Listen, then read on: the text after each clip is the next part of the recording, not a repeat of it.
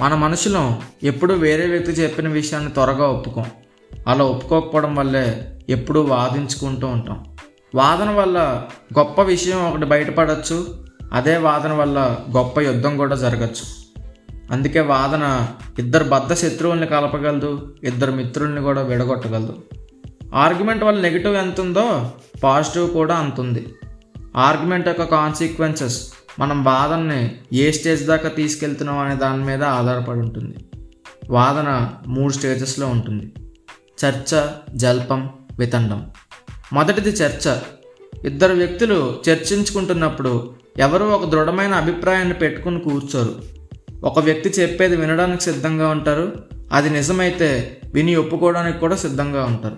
ఇలాంటి వాదన మనకి చాలా హెల్ప్ అవుతుంది. మన బెటర్మెంట్కి కారణం అవుతుంది రెండోది జల్పం.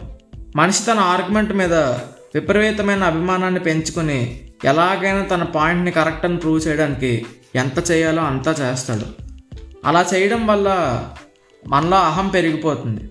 అవతల వ్యక్తిని ఎలా అయినా కన్విన్స్ చేయాలని ట్రై చేస్తాం. చర్చలో అహం ప్రవేశించినప్పుడే జల్పంగా మారిపోతుంది. ఇది ఎప్పుడు విపరీత ఫలితాలకే దారితీస్తుంది. మూడోది వితండం. చర్చ అయిపోయి అహంతో జల్పం కూడా అయిపోయి ఇంకా వాదించడానికి మ్యాటర్ లేక ఏమీ చేయలేక మన పాయింట్లో పాయింట్ లేదని మనకు అర్థమైపోయి ఆర్గ్యుమెంట్ ఎలాగైనా గెలవడానికి మన పాయింట్ వదిలేసి అవతల వ్యక్తిలో తప్పుల్ని వెతకడమే వితండం. ఈ స్టేజ్కి ఆర్గ్యుమెంట్ చేరిందంటే ఆ ఇద్దరు వ్యక్తుల మధ్య ఎంతో కొంత దూరం వచ్చిందనే చెప్పాలి. సో ఆర్గ్యుమెంట్ ఎప్పుడు చర్చ స్టేజ్లో ఆపేయడం బెటర్. జల్పానికి వితండానికి వెళ్తే విపరీత ఫలితాలే చూడాల్సి వస్తుంది. చివరిగా ఒక మాట. ఎప్పుడు కప్ కొట్టలేని వాడే కొట్టేయాలని చూస్తాడు. వాదన చేతకాని వాడే వితండవాదానికి దిగుతాడు.